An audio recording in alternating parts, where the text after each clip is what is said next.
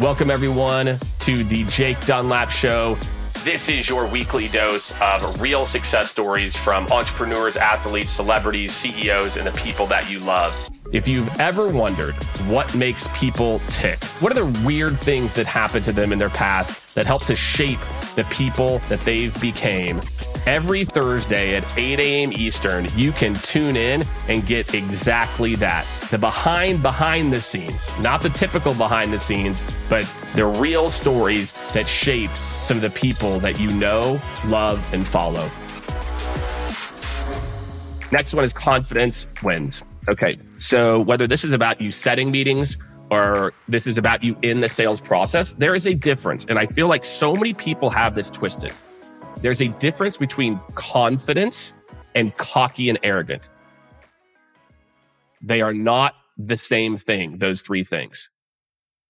Run that back. If you're sitting there and you're saying, well, Jake, I want to be more confident or, but I don't want to be cocky or arrogant. They're not, stop thinking that they're synonyms. They're not.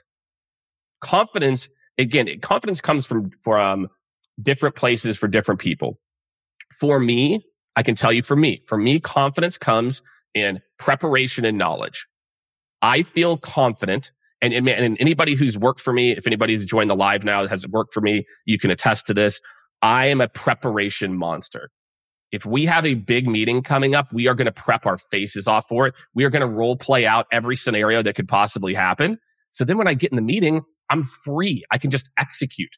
I'm not thinking about, mm, because I already thought about what happens if IT starts to go, well, how does this integrate with our current system? You're just like, ugh, I already knew Larry was going to do that. You know what I mean? So like, if I already knew Larry was going to do that, why didn't I prep for that? I can't, it actually shocks me how salespeople get into sales deals and they get surprised by some question or objection. You're like, how many times have you heard that same question? Then why are you surprised by it? Prepare for it. Expect it. I'm like, look, if everything goes swimmingly, I know how to handle that meeting. So I don't prep for the rose colored glasses meeting. I prep for the meeting where I'm going to get my face punched in. I prep for the meeting with the most difficult buyers I'm ever going to buy. And I'm going to look at their LinkedIn profile. How long have they been someplace? All these other things. Okay. So prep. So for me, confidence comes my ability to be present comes from my preparation and knowledge and research that I'll do about somebody's industry, what they, what, what those businesses do, a genuine caring of trying to help these people. So that's where my confidence comes from. So I don't say things like, is now a good time? Oh, at the very beginning, at the end, I might thank someone and say, Hey, thanks. That was a real, I really enjoyed the conversation. If I enjoyed the conversation, but I'm not going to say things like at the very beginning. Oh, Hey, yeah, John, I really appreciate you taking the time to meet. I know you're really busy do you know what that says about you? Do you know that how that, how that shows that you value your own time? Not as much as theirs. And so confidence is not about being cocky or arrogant. There's, there's ways to, to say this in a way. It's like, Hey, I'm excited for the conversation. John, I've done my research and here's what I understand, but I want to spend the first five or 10 minutes. Each of our clients is different in terms of how they think about XYZ, understanding a few of your nuances, because obviously the way that you operate is different. Right? I'm telling you right now, in any life situation, if it's with a friend, if it's with a first date, first date is my favorite example of this. If it's with a first date, can you imagine doing that? Can you imagine sitting down at a table for a first date? Julie, oh, thank you so much for taking the time to go on this date with me. I, I know you're busy and thank you for carving out time. Yuck. I'm telling you, buyers feel the exact same way.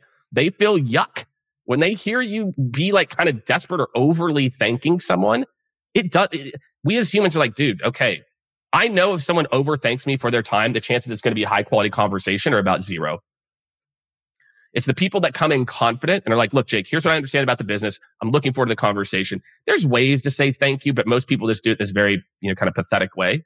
So be confident. You are an expert. You should know more about your product and the niche in the industry than the buyer does, or you shouldn't be selling it. Go sell something that you can do that with. Doesn't matter if you're 26 or they're 46. If you're 26, you need to get up to speed on how you help those buyers so you can have smart conversations. So for me, again, number three is confidence wins. You got to understand where does your confidence? If I said, look, I need you to be able to have a conversation with a, somebody who's 20 years older with you and be confident. What are three things that you would need to do to get there? And think about that, that from a confidence standpoint and where your base comes from. I know mine.